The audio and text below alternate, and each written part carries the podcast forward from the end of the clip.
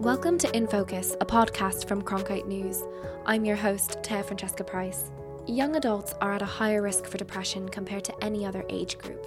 On today's episode, we'll take a look at why that is the case and the role exercise can play in your physical and mental health. We'll hear the story of a college student learning how to best handle his depression. It was as if I was walking around and there was like this really dark black storm cloud that was surrounding me, like at all hours of the day. So no matter how good anything felt, it just didn't really feel good. And in order to learn more about why depression and anxiety are so prevalent among college students, I'll sit down with Dr. Ole Thienhaus, professor and the head of psychiatry at Banner University Medical Center in Tucson. And what we do know is that college students seeking help at college health centers or university health centers, that number has increased over the past few years. So, whether that means there's more prevalence of anxiety disorders and, and mood disorders, or whether people are more likely to seek help, is difficult to decide. But first, a bit of background. A few years ago, a National College Health Assessment study gathered data from 125,000 students from more than 150 colleges and universities. They did this to better understand a lot of things about the students' health, and the study found that depression had disrupted the lives of one third of students, with nearly half saying they experienced overwhelming anxiety. This can have profound impacts in the lives of young adults in terms of school performance and just the enjoyment of daily life. Suicide is actually the second leading cause of death in people ages 15 to 34. But depression and anxiety are very treatable through a variety of approaches. Today, we look at the role physical exercise can play in our mental health. We begin with the story of one young adult who has struggled with depression for years and who found relief in an unexpected way. Cronkite News producer Danica Borges brings us our feature story. 23 year old Ryan Eckert was a healthy high school student. He played baseball and he was doing well academically. But when he got to college, that's when things began to change. I met with him at a local coffee shop to hear his story. I was diagnosed with depression and anxiety in 2013.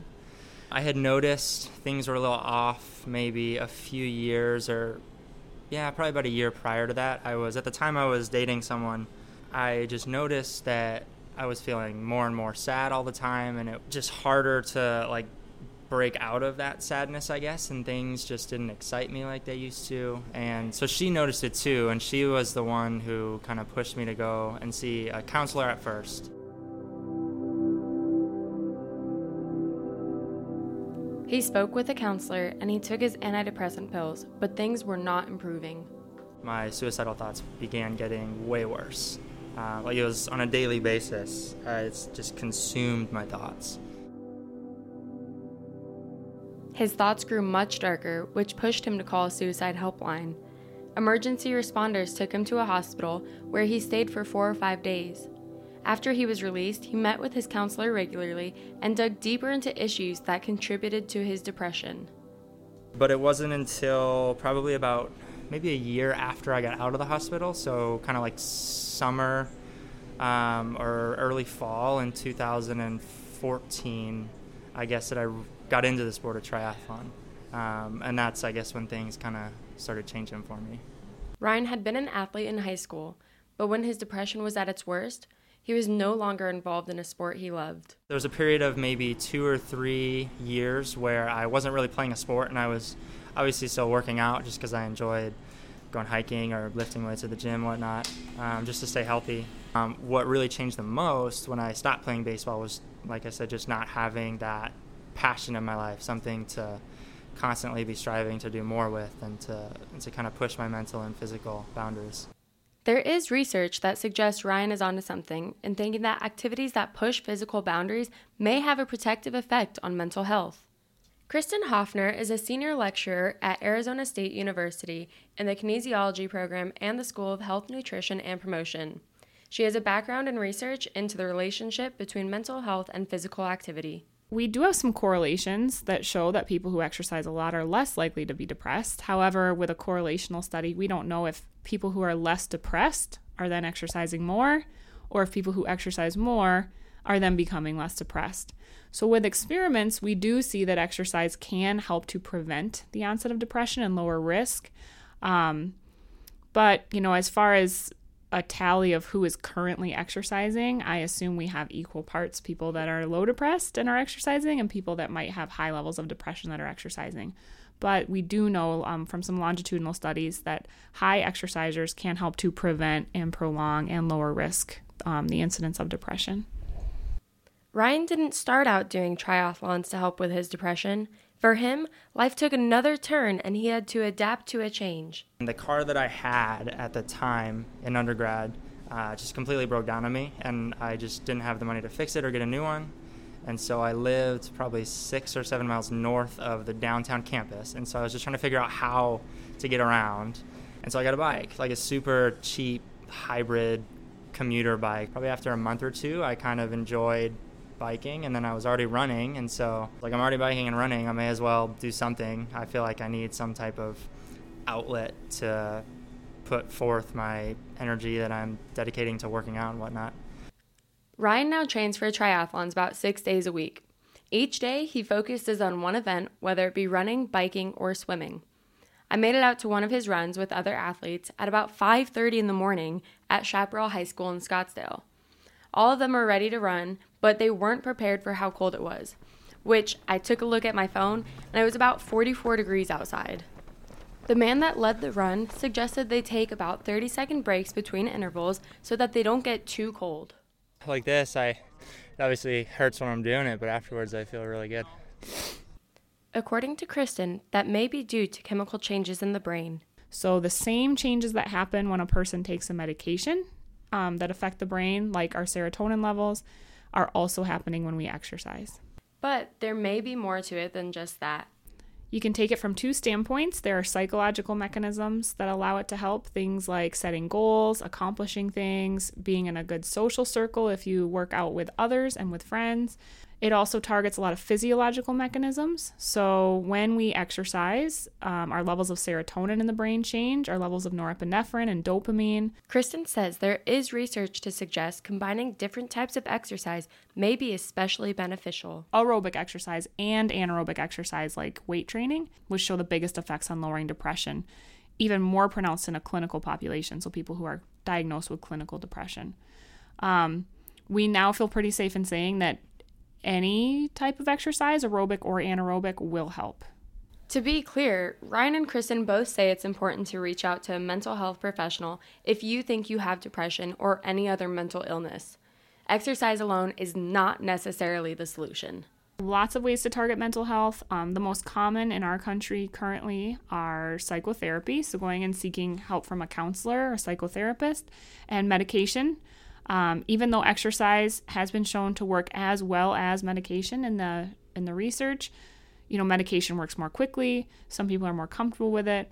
Um, anyone who promotes exercise for use with mental health problems like depression, anxiety is never anti medication or anti counseling. Um, all three can be used together, although research does not have a lot of promise for an additive effect.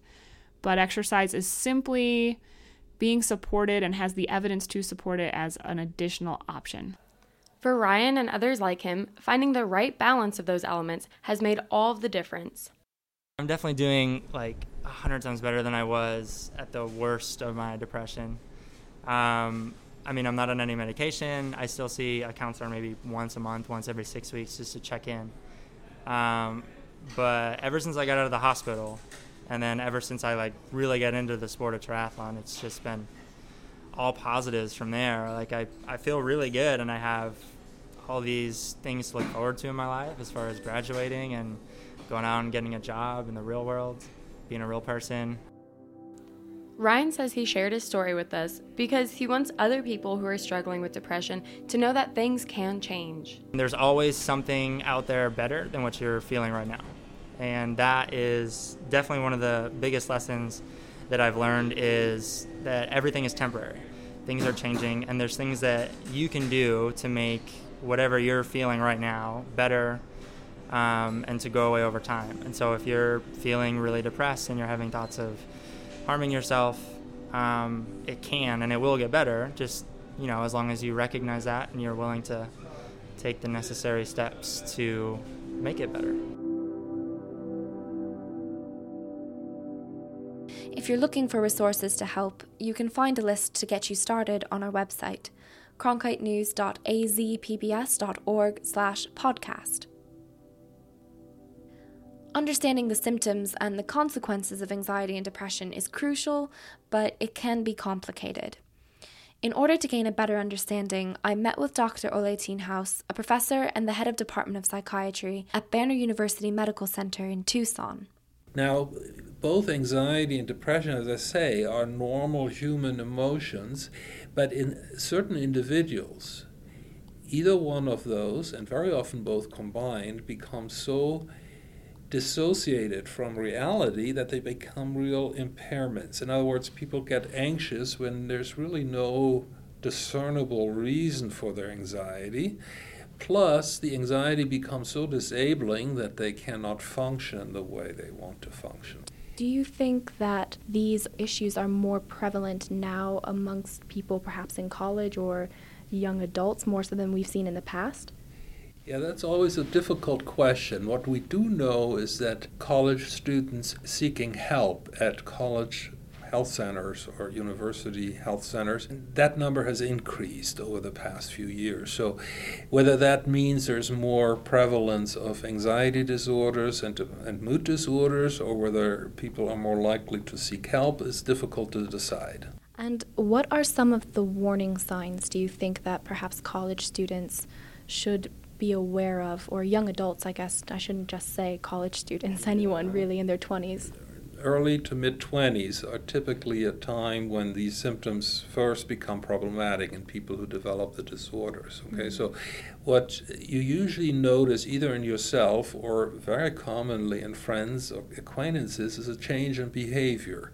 Uh, especially with depression, there's a withdrawal from activities that are usually involved, the people were usually involved with, and that means then you know one le- thing leads to another. So they miss classes, they don't go to the celebration of other people's events and so forth.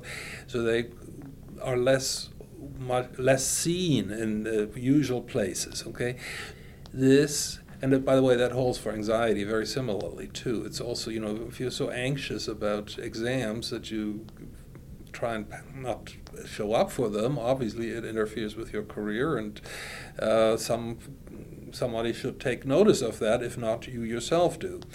Uh, but it's often very complicated because people do other things in response. In other words, they may just stop going to school, disenroll, do something else, and then you're sort of lost to you.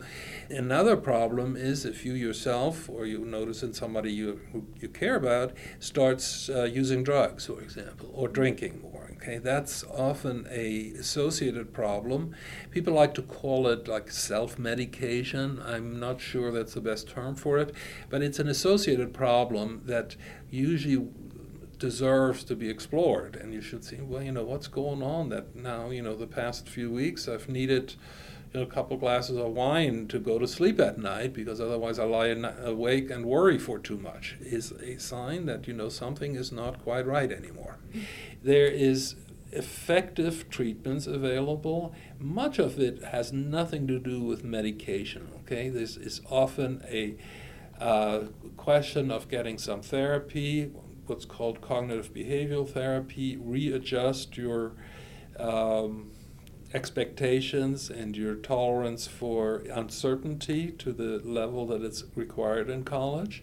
Secondly, very concrete issues, better time management has shown has been shown to help people. Okay, help with the financial management, counseling about relationships. Uh, learning how to have a regular lifestyle, go exercising, stuff like that, all can be very helpful.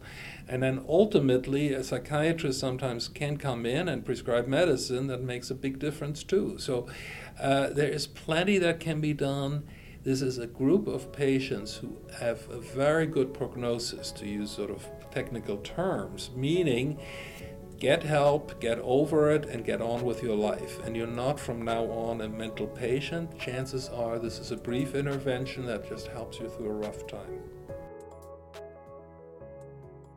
To leave feedback about this episode and to hear more episodes like this, Visit our website cronkitenews.azpbs.org slash podcast.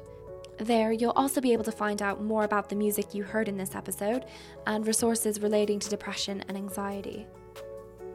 Feel free to connect with us on Twitter at Cronkite News or Facebook at Cronkite News Online.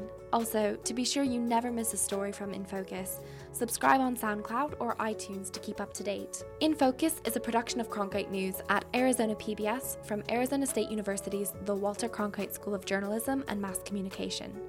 I'm your host, Taya Francesca Price. Thanks for listening.